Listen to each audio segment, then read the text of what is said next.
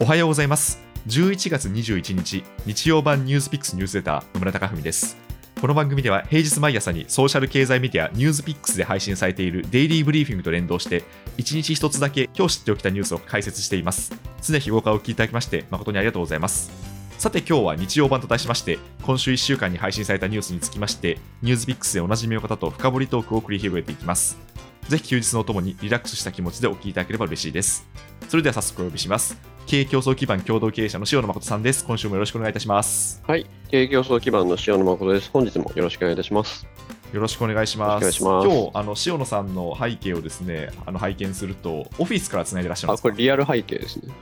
リアル背景ですよね。外の外のビルが見えたりするリアル背景。確かに 普段ご自宅とか別の場所からであのバーチャル背景のことが多いですもんね。バーチャルだったり、そうですね。はいこの前海外でしたもんね。そうですよね。はい先々週がポーランドからで、先週が隔離中のご自宅からでしたよね。そうですよね。はい。はいこのオフィスの背景をバーチャル背景にしといた方がいいですかね。確かに。まあそうすると本当にどこにいるか分かんなくなります、どこにいるかわからない。はい。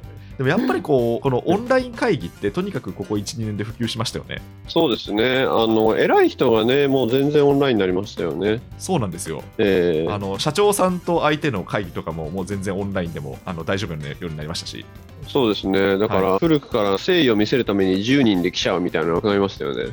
はいあるあるでしたね、そういうの。えーで、一人しか喋らない問題んない、そうですよね、はい残りの9人の方は一体、えー誠意を見せに誠意を見せに来たってことですよねはい、確かに、これあれですね、じゃあ日本企業の生産性が圧倒的に向上してるかもしれないですね。そうですね、移動時間とかありますもんね。そうなんですよはいね。で、それで言うと、もう、はいあの首脳会談みたいな、はいそういう大事な会議まであのオンラインで開催されるようになりましたよね。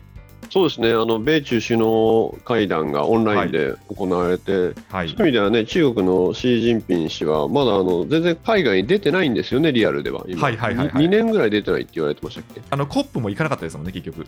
あそうですね、はい。首脳会談はね、かなり大きなニュースにはなっていて、はい。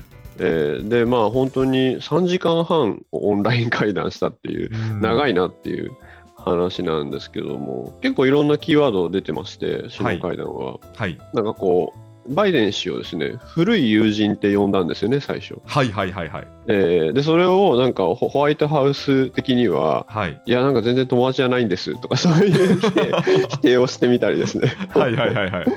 えーあと、まああの、コモンセンスガードレイルズみたいな表現していて、まあ、なんですかね、は常識のガードレールというか、良識のガードレールとか、うんうんそういうのがないとダメだってバイデン氏が言ってましたけども、はいまあ、この良識とか常識っていったものが、まあ、二国間のイデオロギーで全然違うよなとか思いながらこううん。聞いたりですね、えーなんかこう両者がやっぱりある種こう両者とももう大国感をすごい出して圧を出して、でそれをやっぱりあの対米対中というよりも世界にこの 2, 二国でいろんなものを決めちゃうんですっていうのをうん。こうみ見せびらかすやつですよね。あそうか、そういう場だったんですね。そういう感じしますよねやっぱりね、うんうんえーだから中国の場合はシー・ジンピン氏が国内向けにはい。世界のこう王様2人が話してるんですっていう見せ方ですよね、はいはいはいはい。えーすごい感じますよね。確かに。あの古い友人って、まあ、今はいろいろあのかなりはい。その隙間風が吹いているけど、昔は関係深かったよねみたいなそういうニュアンスなんですか？いやなんかそこはいろいろ私もちょっとわからないですけどもい。ろいろ言い方があって、ただ実際には2011年に会ってるらしいですね。はいはい。あそうかそうか、え確かにそうですよね。確かババイデン氏って大統領就任前はあの親中派なんじゃないかって言われてましたもんね、えでいろいろ海外に行っていて、うん。で最近のまさにあの大きな論点の台湾問題も、はい、バイデン氏最近いろいろ出現してるんですけども、うんわざとなんじゃないかってみんな言ってるっていう。牽制するためですか？牽制するために、はいはいはい。えーでそれに対してまた中国もあの断固たる措置っていつもの言うのを言っているっていう、まあそんな会談でしたね。うんはいうんいやーちょっとその今週のニュースにはそれは含まれていないんですけど、あの米中首脳会談、非常にこう15日に始まったんですねあの、重要なニュースなんで、ちょっと冒頭で触れていただいてありがとうございました。ありがとうございます。それでは月曜日です。月曜日は COP26 が閉幕しました。気温上昇幅を1.5度にするという努力を追求するという文言が採択されました。で、一方で、石炭燃料に関しましては、もともとは段階的な廃止の方向という文言が盛り込まれる予定だったんですけど、土壇場でインドの反対などもありまして、段階的な削減という文言にとどまりました。はいさあ、この COP26、あのこのニュースビックスニュースレターでも繰り返し取り上げてきたんですけど、どういう総括されますかね？いや、こう、あの、イギリスのね、シャルマ議長がはい。泣いちゃいましたよね。泣いちゃいましたね。はいはい。最後泣いちゃって、あ、泣いちゃうんだっていう。ななんかすごくあの、ああいう国際会議の場で涙ぐむ方って見たことなかったんで、結構驚きました。いや、そうですね。で、はいその時に、I deeply sorry って言ったんですよ、ね。はいはいはい。いや、だから本当に、本当になんか、ごめんなさいって泣いちゃったっていうのはが驚きで、で、やっぱりこの全体を通じると、本当に CO2 を大きく排出している中国、インドはい。というものが、まあ、自分たちを途上国扱いししたいっていう、はいはい。そういうやっぱりは、ある時はもう先進国の顔できて、ある時は途上国の、はい発。展途上国の顔で来るっていうのは、やっぱり大きいなと思いましたよね。はい、そうですよね。えあのだから2050年、先進国の2050年ではなくて、脱炭素目標2060年とか70年とか、ちょっと後ろにしてますもんね。そうですね。で、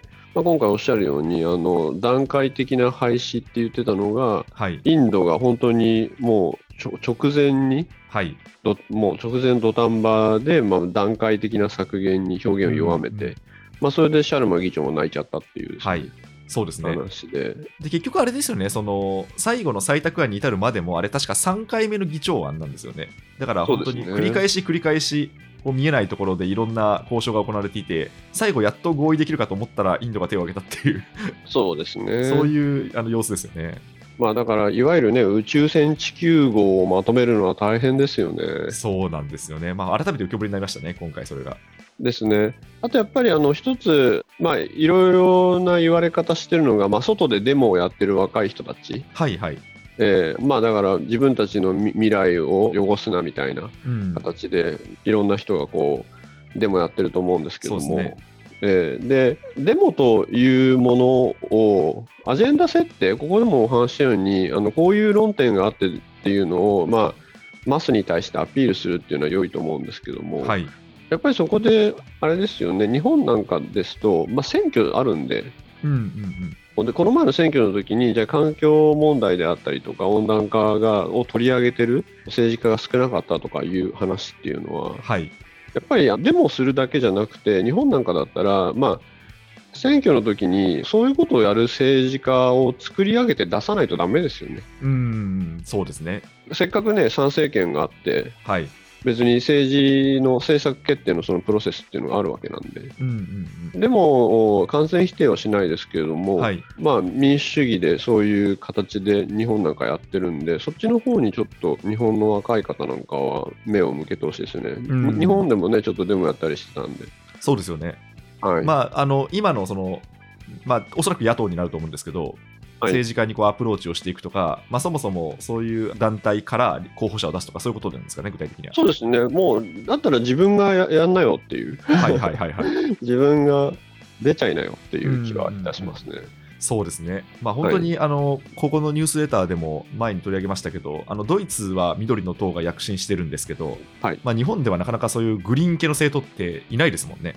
そうですね、既存からするとないですよね。そうなんですよね。えーだからそこで押してって、本当に自分たちの未来を選ぶんだっていうのが出てきてもいいですよね。そうですね。えーせっかくね、まあ、なんですかね、シティズンシップっていうか、主権としてですね、はい。えーだそっちの方向に行った方がいいと思いますけど、うんうんうんはいまあ、社会を変える方向として、まあ、それが一番、まあ、民主主義の手続きにのっとってますからね。えー手続きあるんで、ちゃんと。そうですね。はいはい。えー火曜のニュースです。火曜はインフレヘッジの金が復活ということで、金の先物が過去6ヶ月で最高値水準となりました。で、まあ、この背景にはですね、アメリカの物価上昇が止まらないということで、まあ、これも先週取り上げたんですけど、10月の物価指数が前年同月比で6.2%上昇ということで、6%台までついに来ましたかというニュースですね。はい、これはどうご覧になってますでしょうか？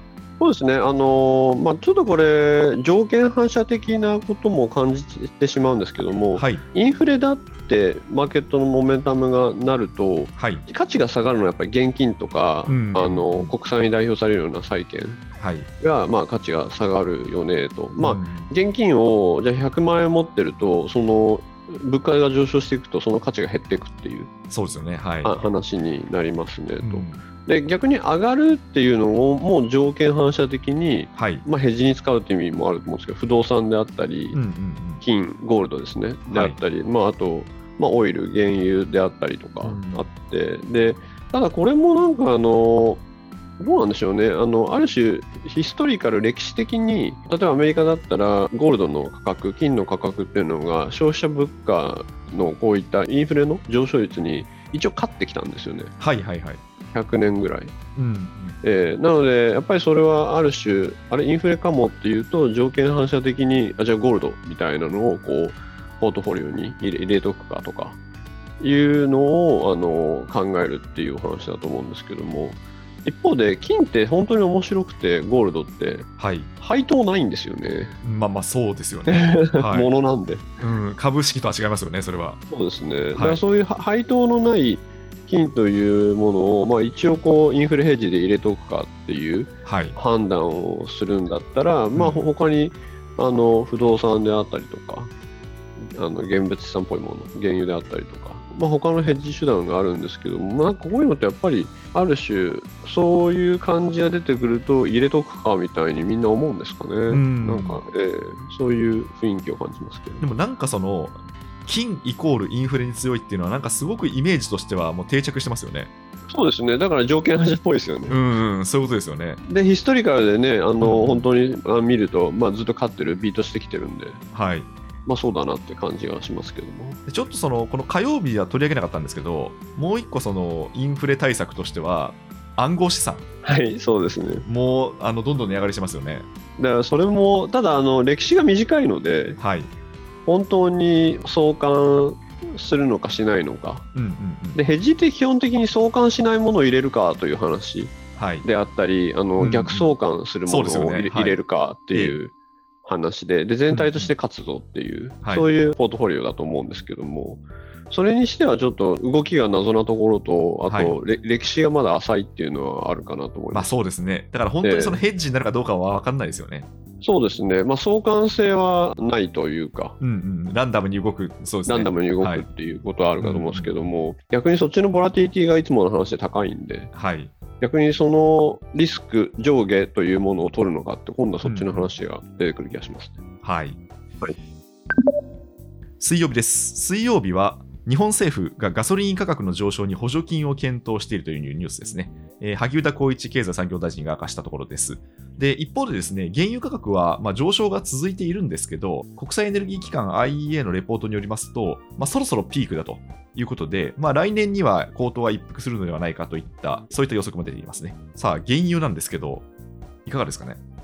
あのこういうのの見方って、はい。自分が産油国だったらどうするみたいのを見ると面白いと思うんですよ、ね。あ、これあれですね。あの自分がウイルスだったらどうすると いう自のと同じです分がウイルスだったら 自分がウイルスになるのなかなか難しいですけども。はい。どういう戦略を取るかってことですね。そうですね、産油国だだったらどう思うか、どういう戦略、い、わゆるアメリカにおけるシェール革命みたいな話で、アメリカが産油国として強化されて、はい。その時にあのあじゃあ自分たちどうしようって思ったり、うん。あとやっぱり、まあ、産油国って大体唯一の強み、資源というのがはい。オイルだったりするんで、で次にやっぱりこうコロナが来てあの、そういった需要がものすごく落ちてしまって、はい。あこれは調整しなきゃって思って。っていう、まあ、その枠組みというのは、いわゆるあの OPEC プラスはい。という枠組みであのみんなで協調して増産するしないみたいな形をやっていてつい最近も11月の初めに追加増産をしないということでそうですね。はい。見送ったというのがあるのでうん。で一方で今その再エネに移り変わる時にやっぱり移り変わる時は痛みが出ていてそこで冬に向かっていやもっと絶対そのオイル必要でしょうとかそういう石炭火力とかそういう CO2 を排出するというものから再エネにトランジションしようとしているときにすごく今痛みが生じている中でもっと増産してよって人は言うけれどもいやシェールもあったしコロナもあったし毎毎回結構騙されちゃってるからなとかはいはいはい。もし思った場合ええ。この流れでまた増産して安くなっちゃったらどうしようっていうふうに、んまあ自分は思いますよね。確かにそうですね。えーそっか、だから、あの、10年ぐらい前にも、原油がすごい上がった時あったじゃないですか。はい、ありましたね。で、その時も、じゃあ増産しようかって言って増産すると、じゃああのシェールが出てきて、はい。あのもうなんか相対的な地位が下がりましたみたいな風になるそうです。ね。はい。もう、石油価格がおっしゃる通り、その国の地位ですからね。はいはい。えーその武器で戦ってるわけで。うんうんなので、OPEC プラスで、まあ、すごく強調して、まあ、ロシアまで巻き込んではい。やってる、産油が中東がロシアまで巻き込んでやってたりするわけで。うんうん確かにそうですね。でこれちょっとあの面白い視点としては、はい。日本だと政府がガソリン価格が上昇の懸念をして、はい。あの補助金出すっていうニュースだったと思うんですけど、はいはい。これ、脱炭素に反してますよね。まあそうですね。えー 圧倒的に反してますよね、それ。えーだからこれ、ある意味ちょっとアドホックっていうか、うんうん。もしかしたらそのみんながあじゃあちょっと高いから車乗らないようにしようとか少し移動を違うものに公共交通機関にしようとかって意外と脱炭素チャンスあったんじゃないかなっていう、今回のタイミングが。はい。そうですねだそうすると政策のインセンティブとしてはい。これを目ざとく見つけた海外メディアとかにまたなんか言われそうじゃないですか。うん、確かに。まあそうですよね。日本って割とその脱炭素文脈においては結構攻撃の対象になってますからね。えーいやなんか攻撃しやすいんですよねいろいろこういうのやっちゃうんで。だからあれですよね。いろいろその脇が甘いから攻撃しやすいってことですよね。脇は甘いというか、あの、なんですかね、短期的なこういうことをやるじゃないですか。うんうんうん。だからなんか攻撃しやすくなっちゃっていて、そういうことですね。えーで、きっとなんかまたおおせっかいな人がこれ、はい。英訳して海外メディアに言ったりする ありそすごいおせっかいな人が。う。おせっかいな人いますもんね、ネット上に。いますよ、おせっかいな人だらけでですからね。だらけですよね。いやー、いそうだな、それ。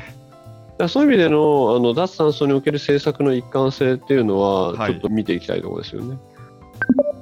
それでは木曜日です。木曜日は中国のテニス選手、ペン・シューアイ選手が前副首相との性的な関係を SNS で告白した後、行方不明になっているというニュースです。まあ、これについては大坂なおみ選手やジョコビッチ選手といったトッププレイヤーも心配の声を表明しているんですけど、まあ、こういった出来事は中国ではたまに起きるイメージですよね。そうですね。しかも今回やっぱりテニスっていう、こう、グローバルに、まさにあの大坂なおみ選手であったりとか、はい、セレブリティがいっぱいいるスポーツじゃないですか。そうですね。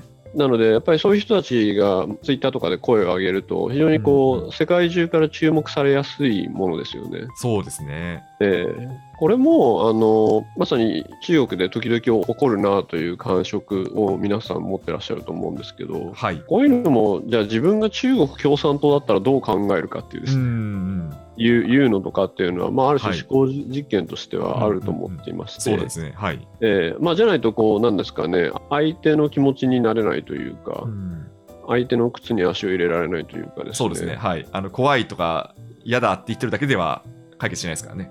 そうですね。一体どんな戦略のもとにやってるのかってことですよね。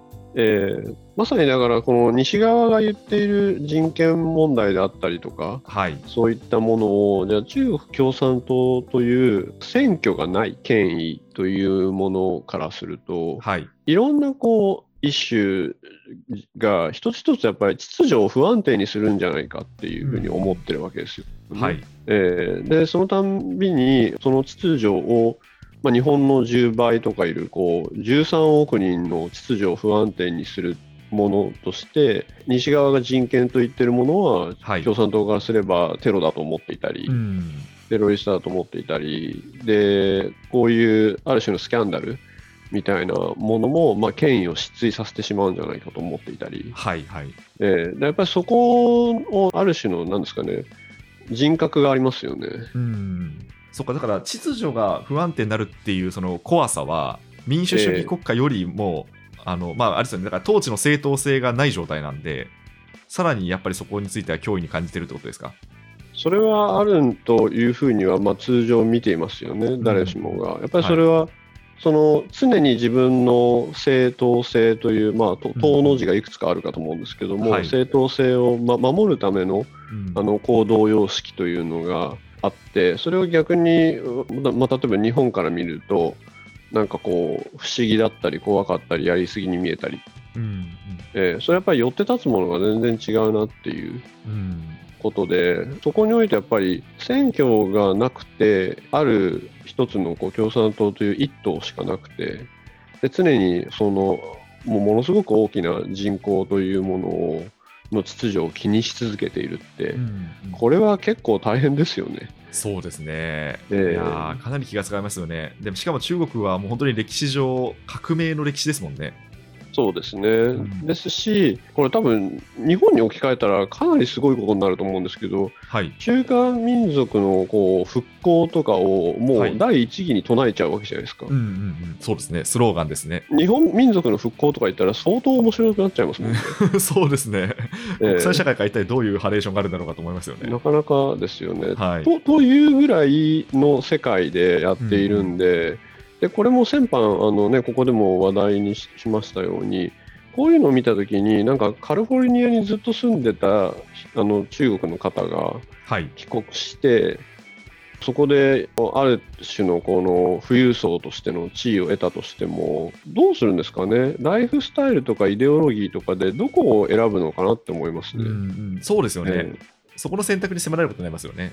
そうですね、やっぱり怖いですもんね。うん、えーまあ、権威を維持するためにこういうことを、まあ、あの時々やるっていうことだと思いますけども、逆にそこのゲームの中にいる人からしたら何が起こるか分かんないって、まあ、ジャック・マンみたいな話もあってはい、その怖さと一緒に生きる自分は平気だろうと思うっていうのはうん、どういう心境になるのかなとは思いますね。そうですね。いやー、気が休まらないんでしょうね。結構想像を絶するんじゃないかと思います。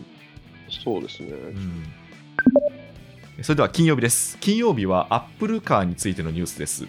えーブルームバーグが報じたところによりますと、2024年に完全自動運転車がリリースされるという計画が現在、社内で持ち上がっているということで、まあただ、2024年の完全自動運転ってなかなか野心的だなと思いますね。で、一方で、最近では EV のですね、まあ、こうブームが続いていまして、先週に新興 EV メーカーのリビアンオートモーティブが上場しまして、いきなりあのフォルクスワーゲンの時価総額を抜くみたいな事態も起きました。というわけで、このアップルカーと EV、そして自動運転という分野なんですが、篠野さん、どのようにご覧になりましたでしょうか？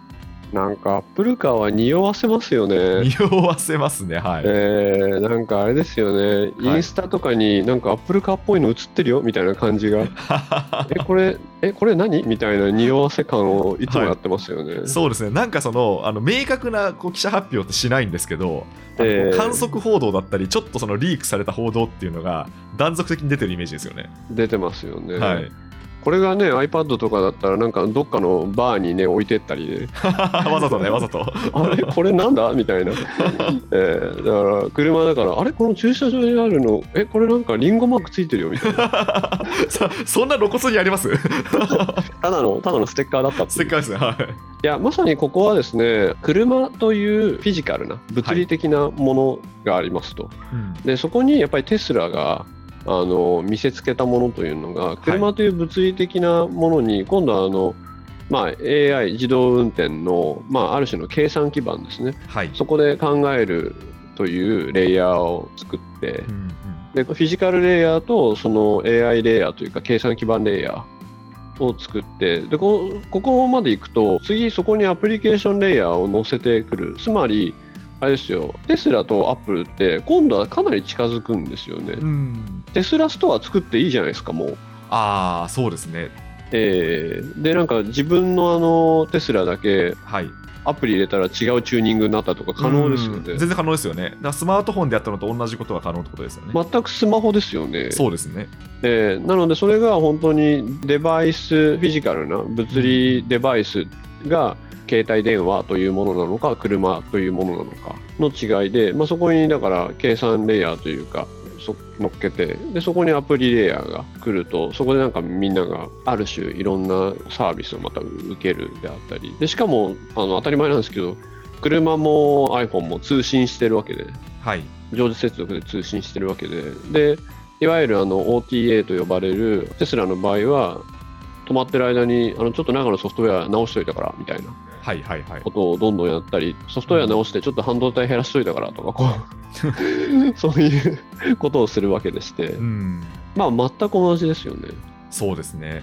えー、この全く同じになってきたときに、まあ、だダサい言葉で言えば、誰がエコシステムの支配者になるのか。うんうんっていう意味では、あのまあ、ある種、アップルはやらざるを得ないですよね、こういうものって。うんまあそうですね。スマートフォンではネットワークの支配者になったわけなんですけど、はい、まあ、それがあれですよね、そのこういう新しいデバイスが出てきたときに、まあ、こう支配者ので居続けなきゃいけないってことですよね。そうですね。あの、また自分の時価総額を保つためにも、うんうんあの、そこにもいますよと、このレイヤーも自分が取るんですっていうメッセージはいりますよね。ああ、そうですね。ええ違う方から攻め合ってますよね。うんうんうん。そっか、だからもう自動車がネットワークにつながった時点で、もう結構論理的な帰結だったってことなんですかね、アップルそうです。ね。だからそういう意味で、あの、翻って、日本のじゃあ自動車メーカはい。ーなんかの脅威、恐怖というものは、Apple ID でログインされることですよね、車に。ああ、そっか。もうその一言で、Apple ID でログインされて、はい。あのもうテスラやってますけども、あの運転席に入ると、野村さんの設定になると。はい。だからあの会社のパソコンと一緒ですよね。うん、そういうことですね。野村さんの設定になって、ウィーンって動いて、あ、うんこれ全部いつものだっていう、うん。いつものデスクトップ。はい。ってなった時に、うんうんいわゆる OEM と呼ばれる車メーカーって、はい。本当に箱作ってますよね。いや、そういうことになりますよね。ええなんかあれですよね、あの携帯電話のその本当に電話機だけ作っているメーカーの立場になってしまいますよね。そうですね。だからそこにおいて、携帯電話とはい。あのスマホの歴史を見るのはすごく参考になるんですけども、そこにおいてやっぱり一点だけものすごい違うのは、はい。車って人が死にますから、うんうん。車ほど人を殺してるものもなかなかなく、はい。その生き死ににあのアップルが来るのかなって問題ですねうん。うんうん。そうですよね。まあ当たり前ですけど、そのスマートフォンよりも、まあ、たとは圧倒的にやっぱ安全性に気をつかなければいけないってことですよね。そうですね。ですし、ブランドイメージの問題もありますし、うんあ、そっかそっか。だから、ええあの死亡事故がなんか、しかもシステムトラブルで起きた瞬間にブランドイメージが地に落ちるってことですよね。そうですね。イーロン・マスク並みにこうね、あの心臓に毛が生えてると、こはいう事故が起きてもなんか流しちゃいますけど、うんうんそれを割とこう洗練されたブランド、今は洗練されたブランドになってるうん。アップルというものが、生き死にワールドに入るのか、で逆に言うと、車メーカーからすれば、音楽とかやってたやつが生き死にワールドに来れると思ってんのかって言ってますよね。はいはいはい、いやこっちはもう何十年のしそこに気を使ってる蓄積があるんだよみたいなですよね。でただ、電動化しちゃったんで、はい。まあ、確かに部品点数はものすごく減りますし、うん端的に言えばモーターとバッテリーの組み合わせで、はいはい。あの EV 自体はバッテリーの価格そのものにものすごく変動してしまうんで、うん。そのリスクを取ってるぐらいだったら、アプリケーションレイヤーとかで稼いだ方がよくて、うん。えーなのですごくそこの構造が変わっている中、だからアップルカーが来なくても、アップルカー的エコシステムをあの作りたいと思っているプレイヤーがうん。参入しており、それがまあ今回のあのリディアンでしたっけ、上場の？はい、リビアンですね。はい。フォルクスワーゲンを抜くみたいな、はいゼロベースで作った方が作れるので、うんうんそういう世界に来てますよね。いやー、結構面白いですね。この話は、なんか、こう、産業構造の変化っていうところ、はい、で、ついにその、つなんでしょうかね、こう一番巨大だった自動車産業ですら、やっぱり、この流れには抗えないのかっていうようなことを、なんか象徴していますよね。そうですね、だから10年後の世界はだいぶ違うとは思いますね、ん。あのそれプラスあの脱炭素で EV が所要になってくるんで、そうなんですよね。えーでそうすると本当になんか誰でもある意味作れるというか、うん。で面白い動きは、へたっていたこう超高級ブランドみたいな車メーカーが、はい。そのブランドを生かしつつ EV として結構新しいものとして中身入れ替えて帰ってきてるっていうか、えーやっぱりブランドイメージ大事なんで、うんうん。でも中はあの EV で、まあ、組み合わせると作れますっていう例えばどどのメーカーなんですか？アストンマーチンとか、はいはいはいはい。ああいったところが、あのはい。もう完全に EV 高級スポーツカへえ、ーそうなんですを作っね。ていて、でもスタイスタイルはあの、車のエクステリアのスタイルはもう本はい当アストンマーチンなんですけど、まあ、中身はフル EV っていうう。ん。えーだからこういう動きって多分あのブランドがあるはいところだとどんどん出てくると確かに思いまそうですすね。し、なんかそのおお金持ってる人たちって、そのなんでしょうかね、やっぱりこう、車にこうかっこよさ、でそのかっこよさっていうのはそのデザイン的なものだけじゃなくて、スタイル的なかっこよさを求めるじゃないですか。だからその時にこうちゃんと EV でこう、まあ、セレブは環境問題に気を使うじゃないんですけど、はい、まあ、そういうイメージも醸成できますよね。そうすると次のあれですよ、ジェームス・ボンドは EV ですよ。そういうことですよね。そういうことですよね。